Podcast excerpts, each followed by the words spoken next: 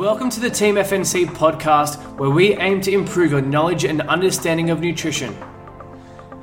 All right, welcome to the Team FNC community, uh, Dr. Gabrielle Fundaro. Um, so I've got Gabby here today to try and talk about bloating um, and gut health because she is an expert in the field. So, uh, Dr. Gabrielle Fundaro, do you want to introduce yourself to the Team FNC community, who you are, what you do, and I guess why you got into nutrition in the first place? Sure thing. Um, so thank you for having me. I want to say hello to everyone in Australia and that uh, I miss that place quite a lot. Uh, I hope to return once things get back to normal. Um, and I am known on the internet as Vitamin PhD. Um, I have my PhD in the area of gut microbiome. So I finished that up in 2014 uh, before the gut, the gut health topic was like so so hot, I guess, like it is now. And I was studying the potential protective role of probiotics in, during high fat feeding that's usually associated with metabolic dysregulation. And it was sort of an accident. I actually started my doctorate because I was really interested in skeletal muscle physiology and biochemistry and sort of like the main metabolic pathways that you know we learn about um, you know in anatomy and phys and whatnot you know glycolysis and the krebs cycle and i was first studying the effects of just high fat feeding on uh, muscle wasting and hypertrophy sort of those pathways and I lost most of the samples for that study. And so my side project on probiotics became my main project. And then um, I didn't really intend to do anything with it. I went off to teach in exercise science. So my bachelor's is in exercise science. And uh, I was teaching primarily sport nutrition and then anatomy and physiology. And my interests uh, really were focused on uh, performance nutrition and supplementation. Uh, and I still was really passionate about um, skeletal muscle phys, but I was really focused on, on teaching.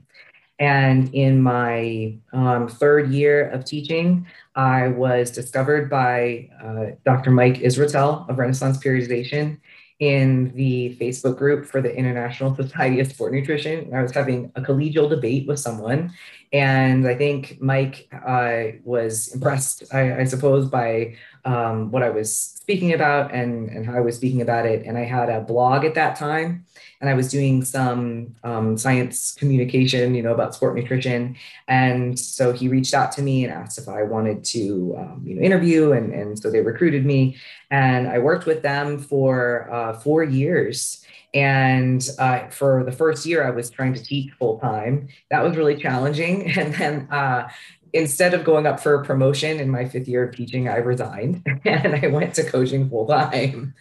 Um, and I started my own business about six months after that. Um, it's a telehealth company. And at the time, I was really just kind of helping folks who were uh, navigating GI distress and their relationship with food, sort of a, a unique little niche area there. And I was using uh, telehealth because I really like to have kind of video um, discussions with folks, you know, sort of that face to face and uh, just this year, I went to um, coaching my and running my business full time, and um, and as you know, working with with Shannon Beer and our comprehensive coaching framework and our bridging the gap articles and and project, and um, just started writing for Examine too. So I think it's just that I am insatiably curious and I really like um, learning everything there is to know about whatever topic I'm interested in at the time.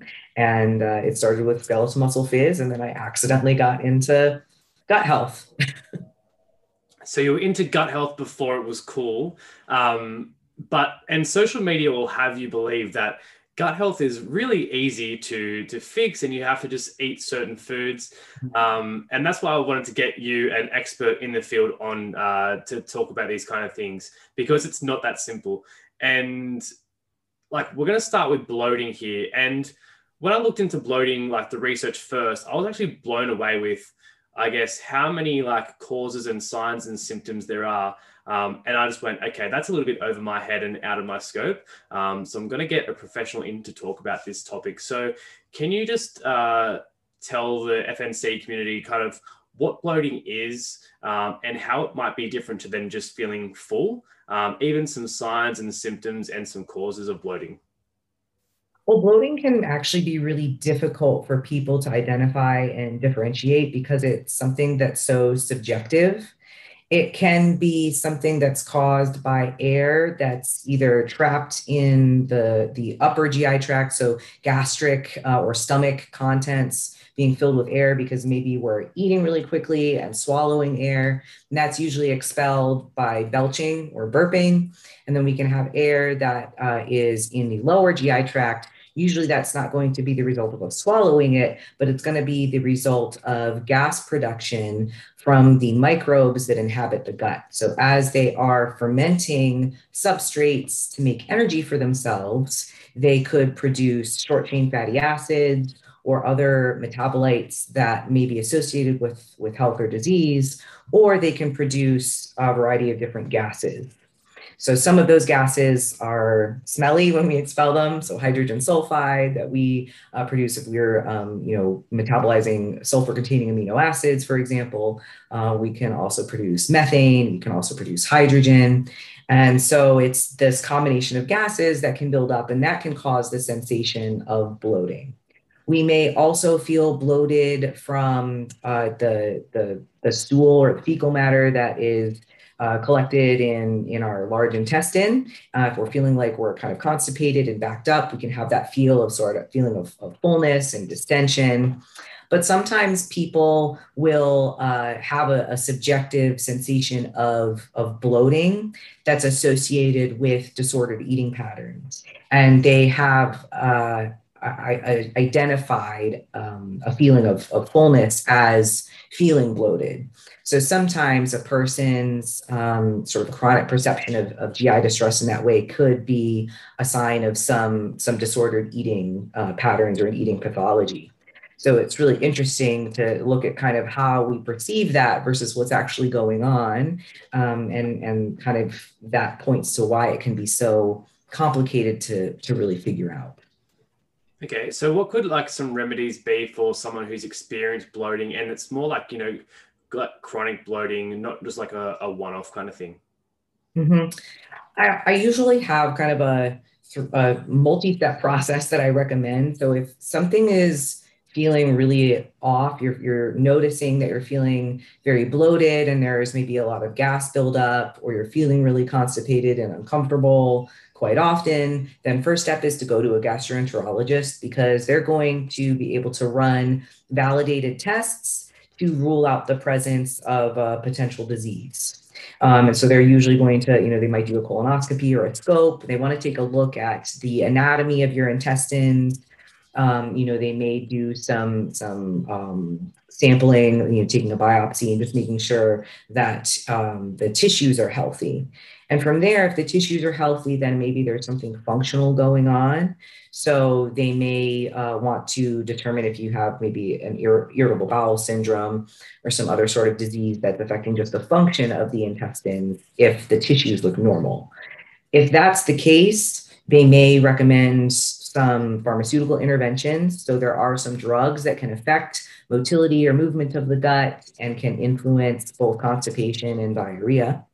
Uh, if that's not the route that a person wants to take, then in the case of irritable bowel syndrome um, or you know the absence of any disease, they're just experiencing bloating, then they could go to some dietary modifications that could help to reduce the production of gas in the gut. And uh, one version of that would be the low FODMAP diet. So FODMAPs uh, stand for fermentable oligo di monosaccharides and polyols. That's a really long way of saying um, carbohydrates that can be fermented by the microbes in your gut. And so they include things that we would find in whole grains, fruits, vegetables, and legumes, uh, and, and also sugar alcohols that we might see in a variety of, of diet products, like sugar-free products. And um, those, some of those can be really quickly fermented, and they produce a lot of gas really quickly, and that can cause that feeling of distension or stretching and pain and discomfort. Um, so they could do uh, any, you know, version of the the low FODMAP diet. They have kind of more stringent traditional styles, or you might want to keep a food journal, you know, for a few days and kind of just track how you're feeling after you eat your meals. And if you notice that there's a pattern, oh, after I eat asparagus, you know, I feel really bloated every time I eat asparagus you could try to just remove asparagus for a few days and see if your if your symptoms improve, if your com- if your digestive comfort improves, and then bring it back in. And if you get bloated again, then it was probably the asparagus. And then it's just about you know modifying your intake so that you're not eliminating all of those foods entirely because your microbes really need those, but to just find amounts that you can can digest comfortably. Yeah.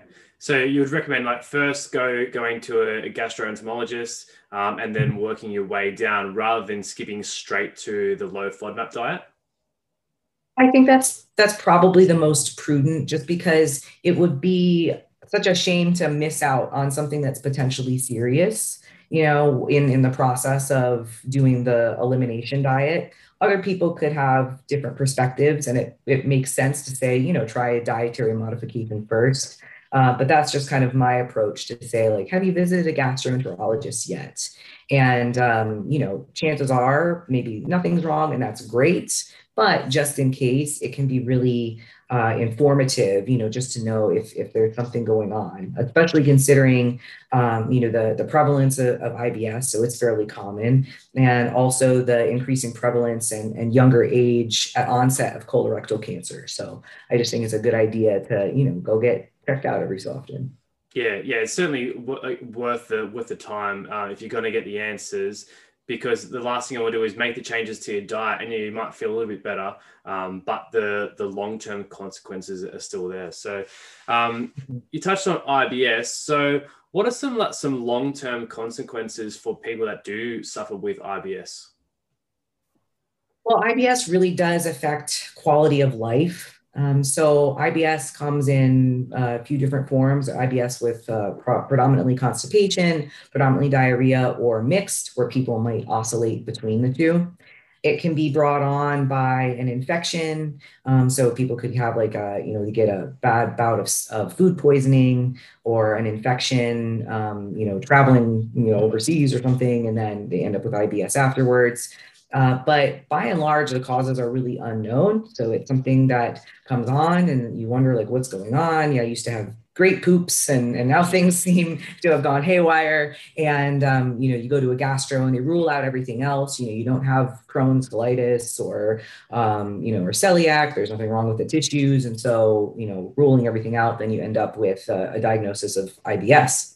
And um, the, while it, it may not be um, you know directly harmful to the intestines.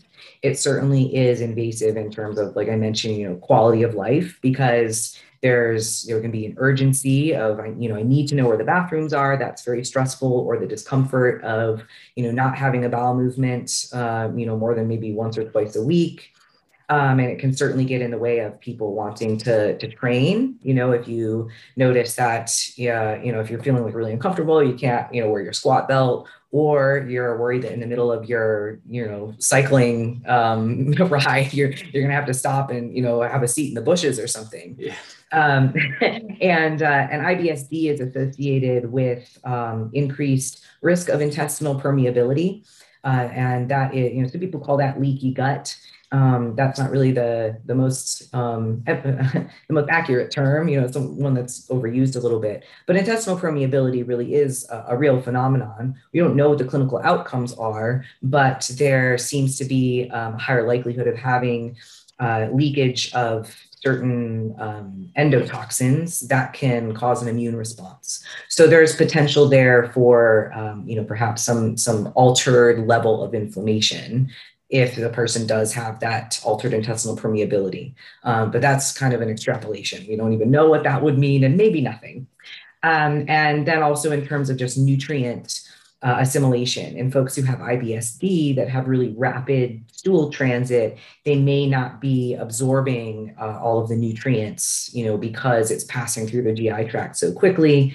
And um, while we don't know, again, the, the clinical implications of sort of unique profiles of, of the gut microbiome of you know the different microbes there, there does seem to be a difference in those who have ibs-c versus ibs-d um, so the, the long-term outcomes of that unknown but you know there's still again uh, a potential mechanism by which there could be some issue because we don't see those same profiles in, in, in healthy controls. Um, but but the I would say probably the most um, immediate thing to think about would just be you know quality of life and nutrient assimilation and training.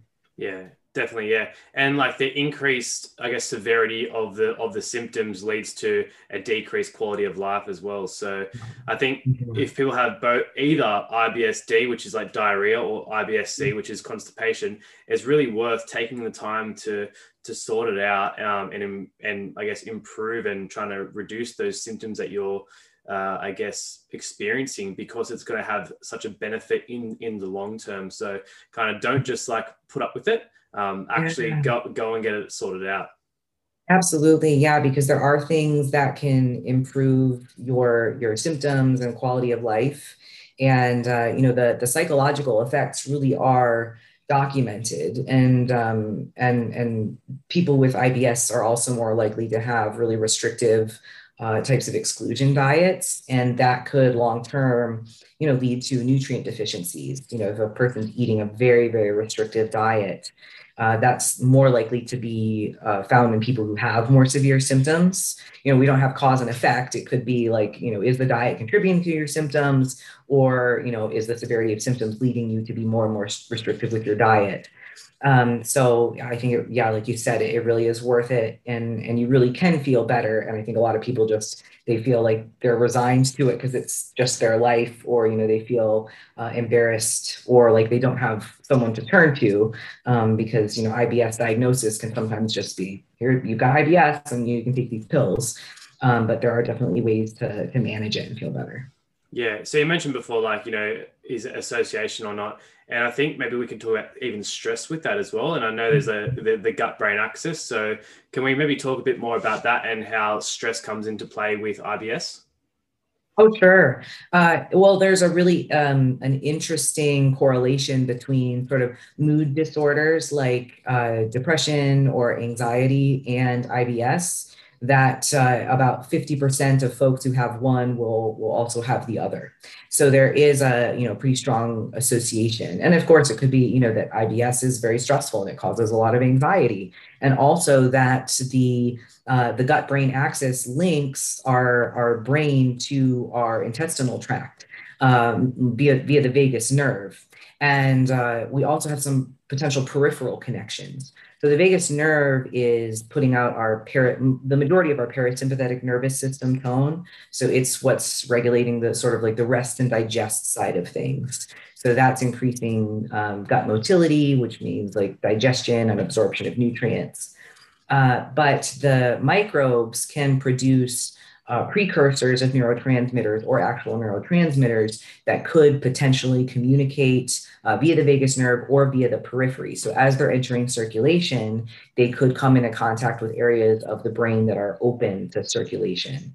Um, one that I think gets really overhyped would be that of, of serotonin. So gut-derived serotonin has a lot of activity, a, a, lot of activities in the periphery. So it regulates uh, substrate metabolism during the fasting phase. It regulates gut motility, but it doesn't cross the blood-brain barrier. So when people say like, you know, serotonin is, you know, most of it's made in your gut. If your, you know, your gut can make you happy. Um, that's a little bit of a, a, a misnomer because the serotonin that's in our brain is produced via a, a slightly different enzymatic pathway and uh, is probably a, a, a, tool that's discrete from that that we would see in the periphery. Um, but again, you know, they can make um, the, the precursors to serotonin um, and, uh, you know, and other neurotransmitters that could come into contact with the brain. So it's likely that they do influence mood.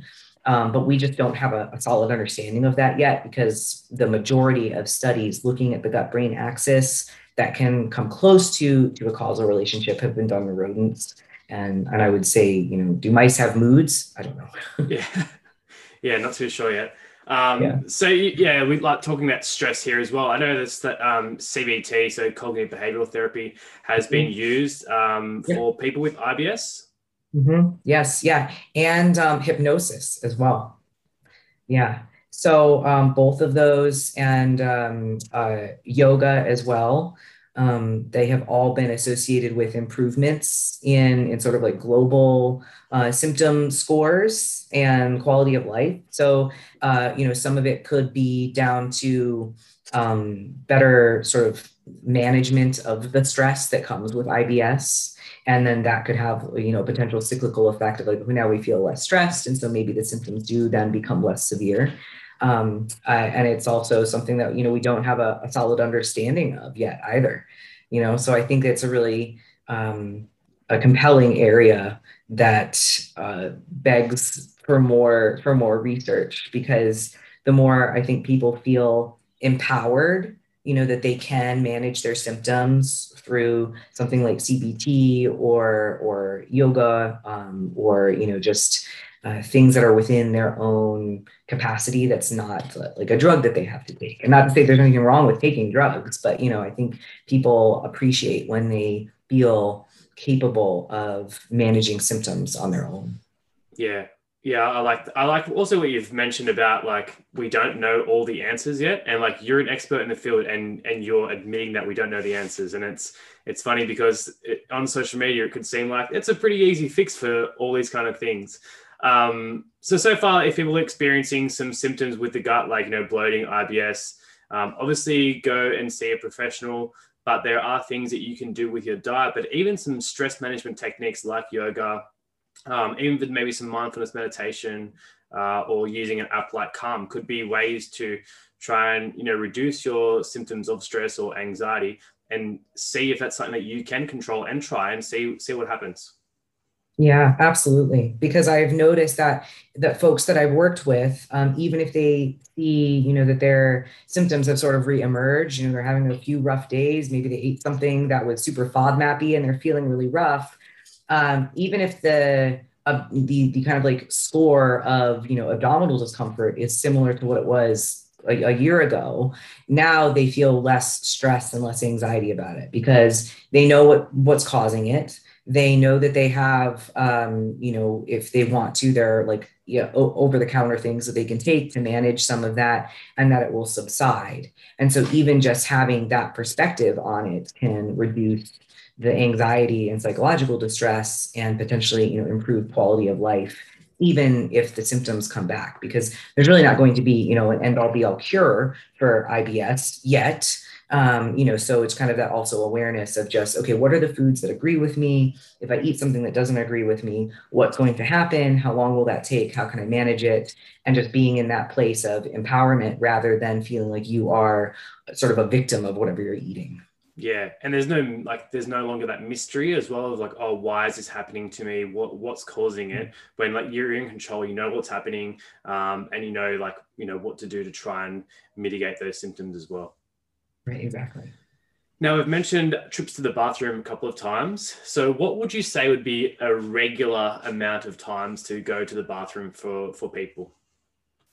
The range is actually pretty broad. It's anywhere from three times a day to three times a week would be considered within the normal range.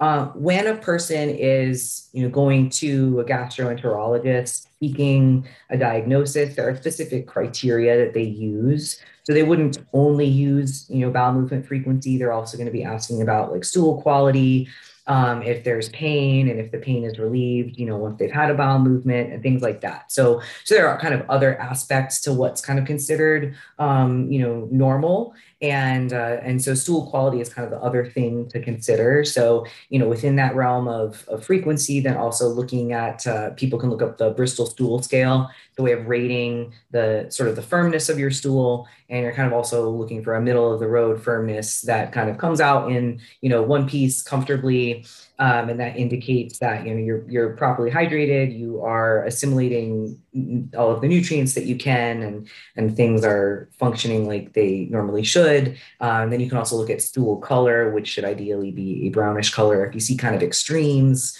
very black or very red or very green uh, or very yellow, that could indicate a number of different uh, disease states, either of the GI tract or, or the accessory organs, like the gallbladder and liver. Yeah, just to make sure that you remember the last time you ate beetroot if you uh if you do that. yes. Yeah. Yeah. That can be super alarming if you're if you're keeping track and then you're like, what is this? it scared the it scared me so much. One day I was like, oh my God, what's happened? And then I was like, oh, you ate beetroot, it's all right. yeah. That's a good point. Yeah, there are definitely some foods that can affect uh, the color of your of your poo. So keep that yeah. in mind. Uh, all right. So with um with gut health, what kind of things can people focus on, or should they focus on to promote, I guess, uh, an overall like, positive um, gut uh, microbiome and, and bacteria? Yeah. Um, well, there's that's again one area that's that we think we the internet would have us think that we know more than we actually do.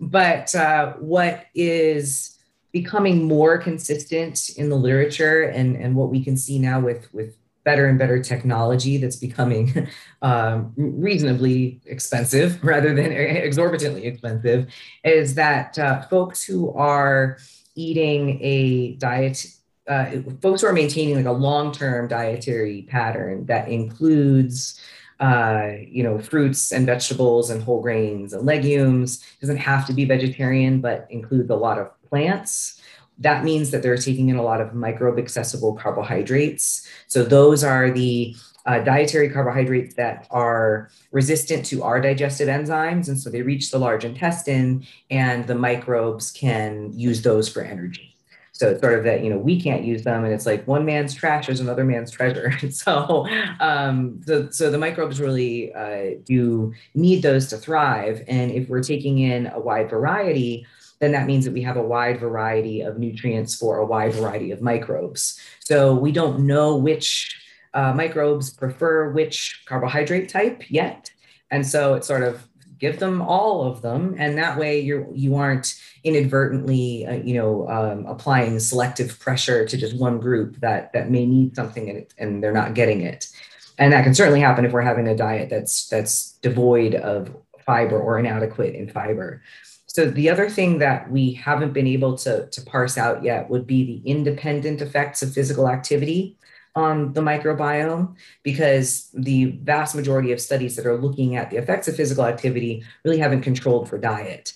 And so people who are, um, you know, professional athletes or even, um, you know, recreational athletes, their dietary patterns are probably going to look different from people who are sedentary. So we really have two variables going on there, you know, in terms of like their, their macronutrient ratio, many variables actually, macronutrient ratio, total energy intake, um, then you know the addition of like coffee uh, or you know various sports supplements that have that are high in nitrates, you know, beetroot, um, and then on top of that, the physical activity. So there are a lot of different factors that could be potentially influencing the microbes. And a, and a recent study on bodybuilders um, implied that maybe the diet is influencing or regulating or modifying the effects of physical activity. Because what they found was that bodybuilders who were eating a very high protein, uh, low fiber diet didn't have the elevated diversity that we would expect to see in, a, in an active population. Their microbiomes were not any different from from the sedentary individuals. Whereas bodybuilders who were taking an adequate fiber did have the elevated diversity that we would see. And uh, and and when we look at the other studies that uh, have looked at you know athletes and physically active people they tend to see greater microbial diversity uh, when they're uh, engaging in high levels of physical activity. But we have uh, really only four studies thus far that have actually controlled for diet two of them saw a difference in in active versus sedentary people and two of them didn't. So it, it, it's sort of a eh, yeah. insert shrug emoji you know? Yeah. but um but it's probably still a really good idea to engage in physical activity. Still a really good idea to eat a wide variety of different plant foods. Um, and and probably still a good idea to eat fermented dairy because that's the only food that right now meets the World Health Organization's definition for a probiotic food because it's actually been associated with um, benefits for, for the host, for humans.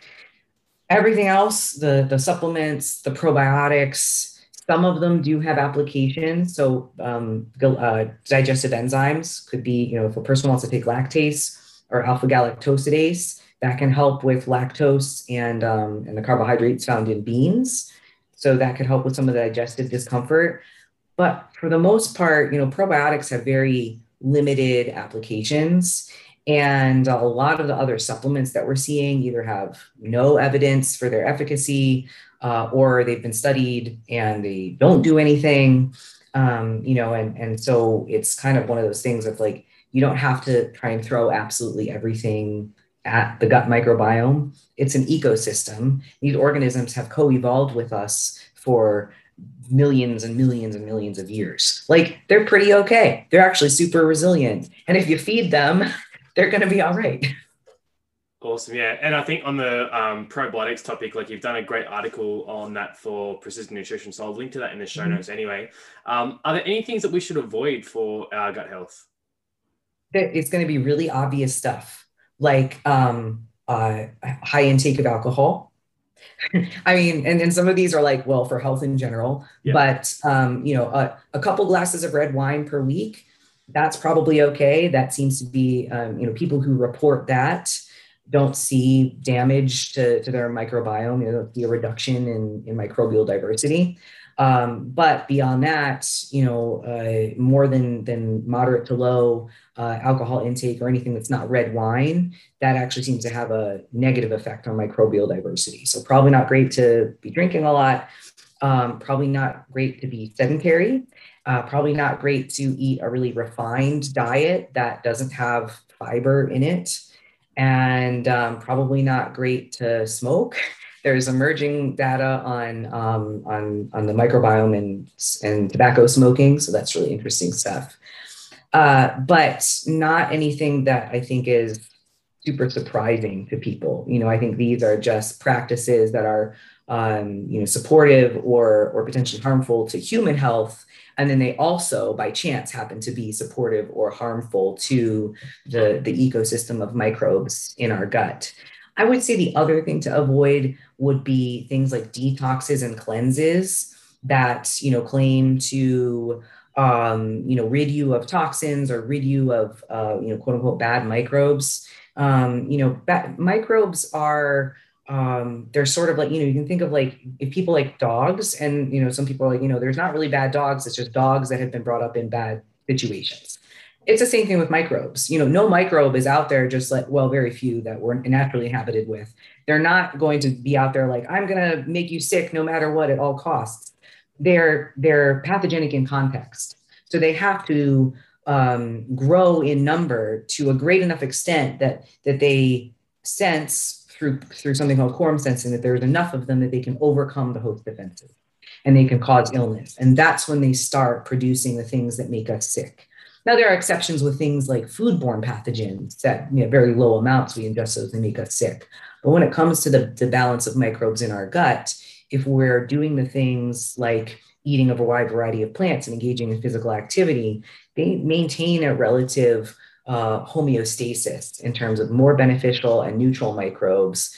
And then the ones that are potential pathogens, they're not going to waste their precious energy trying to cause illness um, you know, they, they aren't going to produce their, their virulence factors.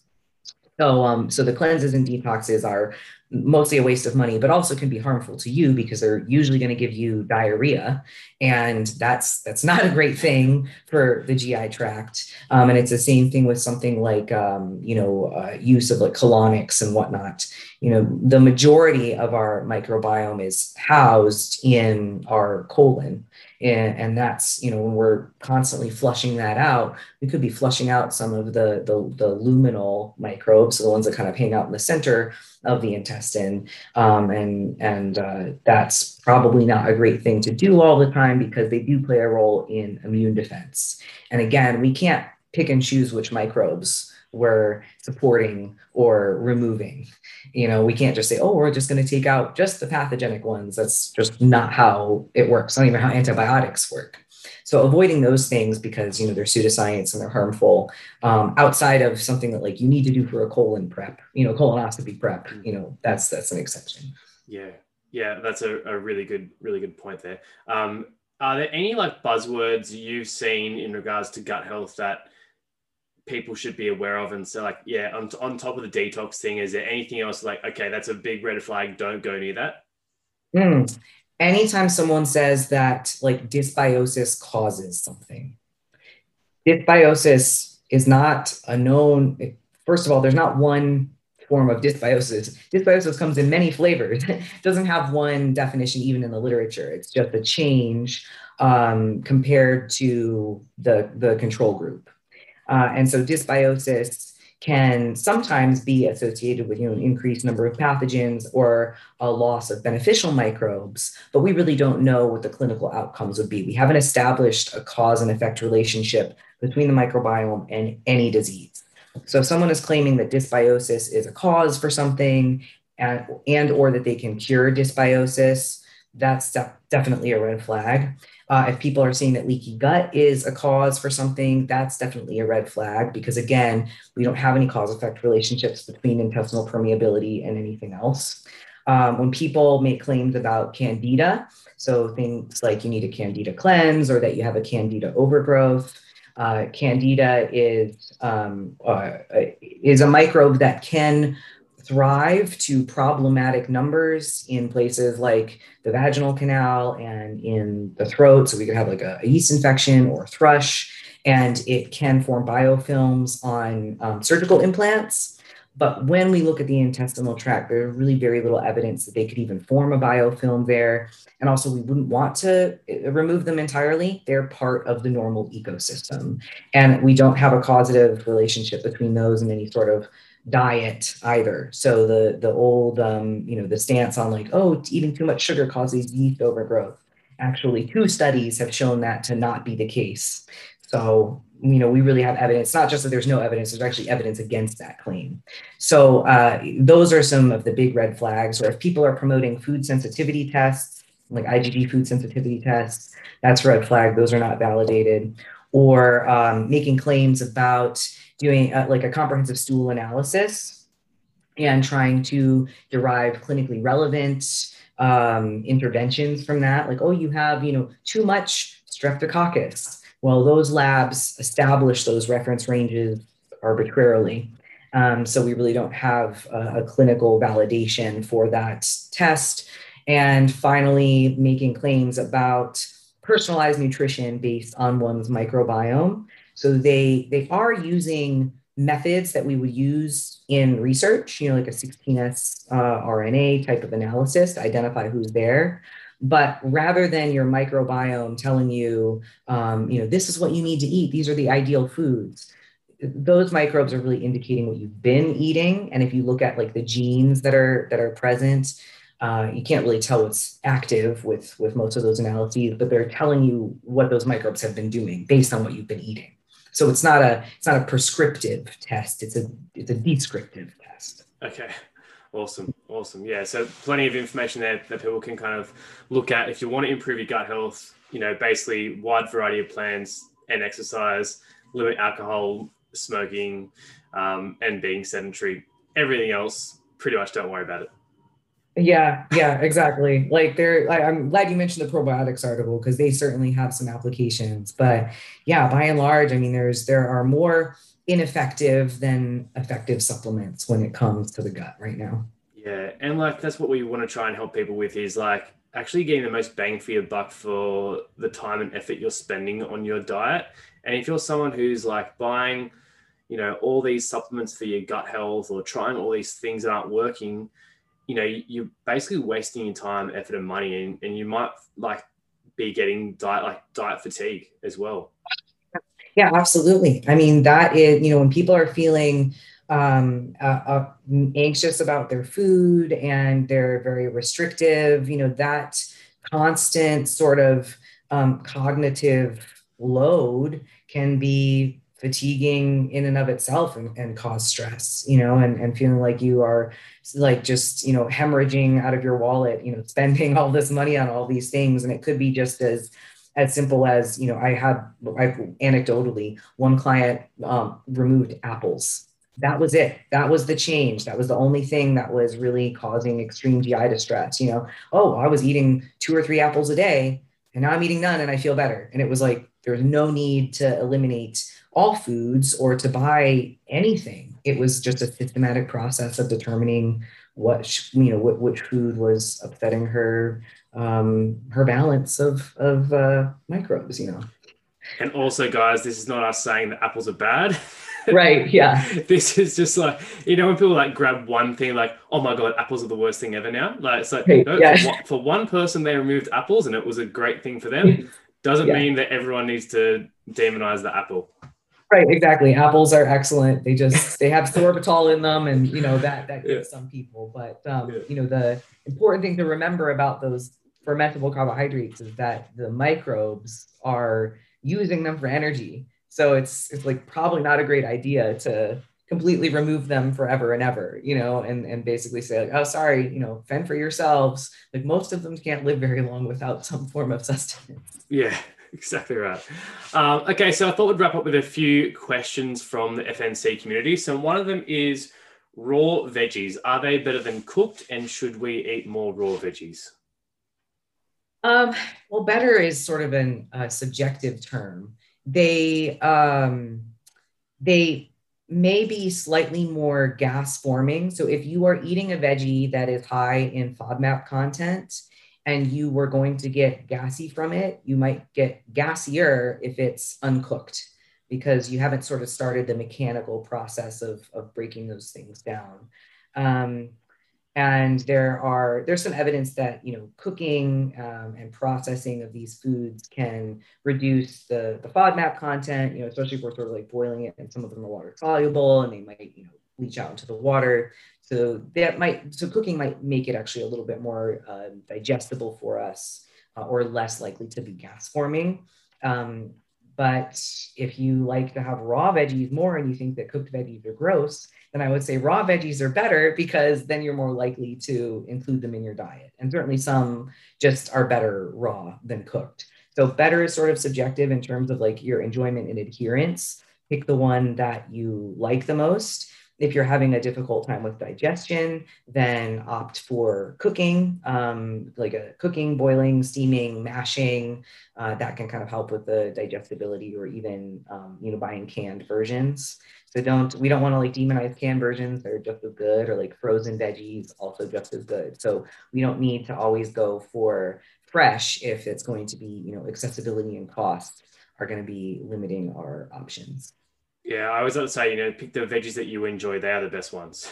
Yeah, exactly. Yep. Yeah, di- diversity is great, but you know, mostly pick the ones that you enjoy. Yeah. And the worst ones are peas. Absolutely, they're disgusting. Ah, I don't know. I would say the worst ones for me have to be like radishes and Brussels sprouts. Oh, I love Brussels sprouts. I tried purple ones this week for the first time. So good. you can keep them. I don't know. They're so bitter to me. I'm just like, oh, it doesn't matter what you do. People are like, oh, I, I they saute them in oil and bacon and stuff, and I'm like, maple syrup, yeah.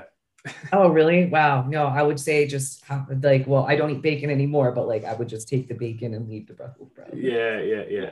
Um, okay, next question is on apple cider vinegar for gut health. Are there any benefits, or even in general, are there any benefits for apple cider vinegar at all? Um, so it's so funny because I had forgotten that um, you had mentioned this, you know, when you sent the, the questions in the email and then I posted about it. And um, so I didn't mean to, to, you know, spoiler alert, but there is a post on Instagram I just put up on Vitamin PhD on apple cider vinegar. And uh, as far as gut health benefits, no. Uh, it's really strange that it's kind of come up as like a replacement for stomach acid now. People are like, if you have indigestion, drink apple cider vinegar. And I don't know if anyone has ever been in contact with hydrochloric acid, but it is nowhere in the realm of apple cider vinegar. Like you open the jar of hydrochloric acid and your eyes immediately begin to sting. Like you have to open it behind a hood so that you protect your respiratory pathways, you know? Yeah. So it's not a replacement for hydrochloric acid um, and, and a very real way too, because the pH range um, is, is logarithmic. So if we have a difference of you know, pH of, of 1.5 versus 2.5. It sounds very small, but there's a tenfold difference from one unit to the next. So stomach acid is much more acidic than apple cider vinegar. And also the process of digestion isn't just about dissolving stuff in acid. So that's not really the way it works either. Um, and uh, and so apple cider vinegar is is not um, a, a, potential therapy if someone does have low stomach acid, which is very rare in in you know a young healthy population anyway. Uh, and then I think people might use it for, you know, they think it's going to like detox or something. Uh, and again, you know, pH range in the intestines is is tightly regulated by a buffer system, and uh, all, the microbes are sensitive to fluctuations in pH, and we can potentially modify it short term with long term dietary habits. Uh, but again, you know, it's still going to be maintained within a, a pretty tight range, and ACV is not going to just preferentially, you know, hit the the, the bad guys, the bad microbes, uh, even if it could. And and and aside from that, I I think you know people probably suspect I don't know have benefits for metabolism or, or weight loss. Uh, and there's very limited evidence that it can reduce the blood sugar uh, spike that we see after a meal and um, could cause GI distress uh, that, that inhibits people from eating as much. So, like if you drink the apple cider vinegar and it burns and then your stomach hurts and you don't eat as much, that could lead to weight loss. But I don't know if that's really like the most reasonable intervention someone might want to use. Yeah, but some people would go for that. They would, yeah. Yeah, yeah, I know. And you know, some people just like the taste of it and it's like good on a salad. So if it's something that um you, you know, helps you eat like vegetables, that's great. Um, you know, and I think also probably some people think about it, you know, like the fer- like they're fermented. Um, there's jars that have like the mother in it, and so it's like a could think yeah. of it as a fermented beverage. Um, and yes, fermented foods do contain some microbes, but that doesn't make those fermented foods the same thing as a probiotic. It's not that all of those microbes are considered to be probiotic microbes or that we're taking them in in adequate amounts to uh, affect our health in a positive way. So again, you know, we have to be um, I think it's important to be kind of clear on like what, you know, what's the probiotic versus what's a fermented food and knowing that, you know, not all fermented foods have um, you know any justification or, or, evidence in the literature you know whether it, and it could be that they haven't been studied or that they've been studied and it's just like oh they don't really seem to do anything. Yeah yeah. Um, so pretty much general consensus apple cider vinegar you don't need it unless you like it on a salad. Yes yeah exactly. Um, and the last question we've got here is about uh, complex carbohydrates mm-hmm. causing bloating even in small amounts. Yeah, so it could be that it's a it's a FODMAP thing. So those FODMAPs aren't all complex carbohydrates. So like fructose and lactose, those uh, wouldn't be considered complex carbohydrates. But when we get to the galacto-oligosaccharides, uh, which are found in um, beans mostly, uh, or looking at um, fructans, which we find in like wheat and onion and garlic, those are more complex or long polymers of, um, of like glucose units and other things. And so those are usually more, more fermentable. And so they can cause a lot of gas, even if we take them in, in small amounts.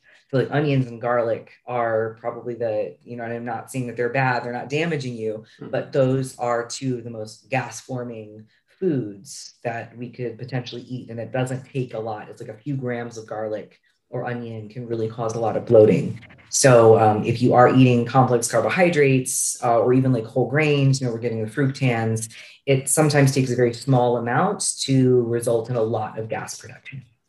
Yeah, interesting. And also, mm-hmm. like referring back to what we said before, go and see a, a specialist.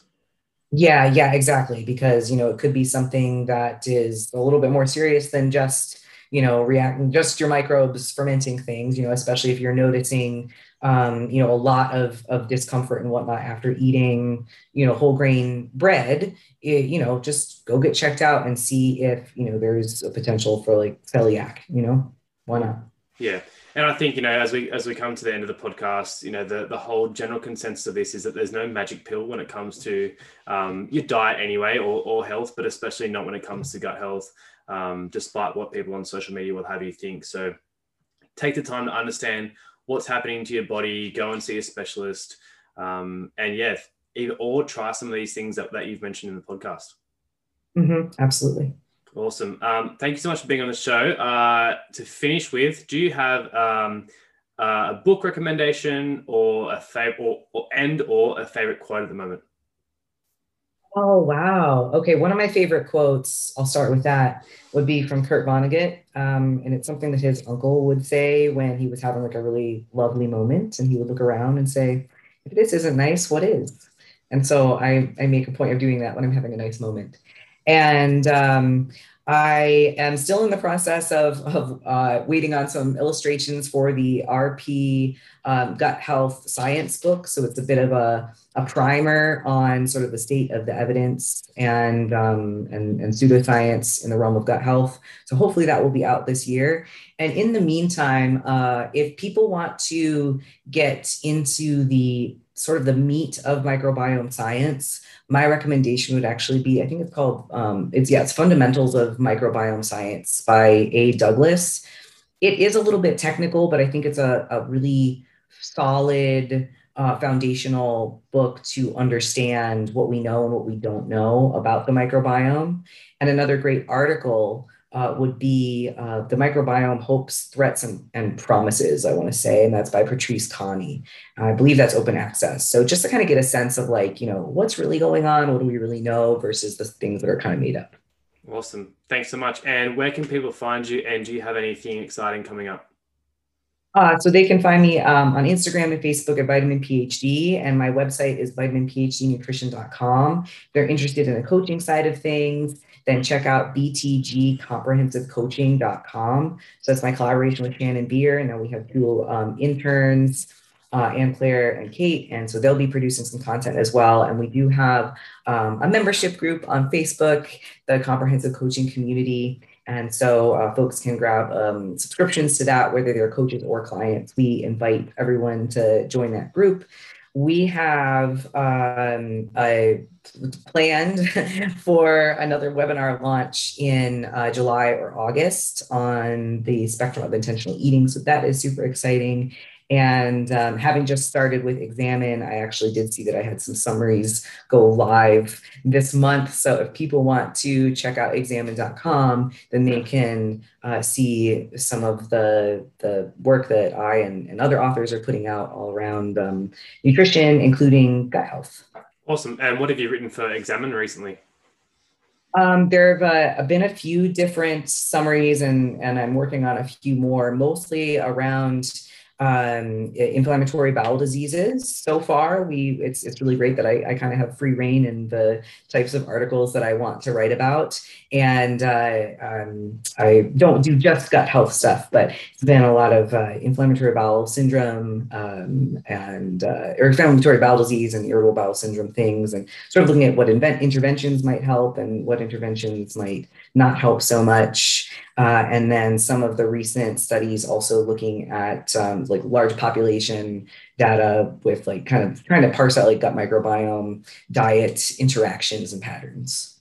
Awesome. So exciting times ahead, uh, both for you and for comprehensive coaching and bridging the gap. So uh, I just want to thank you for taking the time to be um, part of the Team FNC community uh, this week. And hopefully, when everything settles down in the world, you can come over and hang out with some quackers again. Oh, yeah, absolutely. I'll be there. Awesome. Thank you so much. Thank you. Are you looking for an understanding and supportive human to talk with, to help with advice and guidance? An objective set of eyes to see what you can improve to move towards your goals in the easiest possible way? At Fortitude, we work with real people and get real results.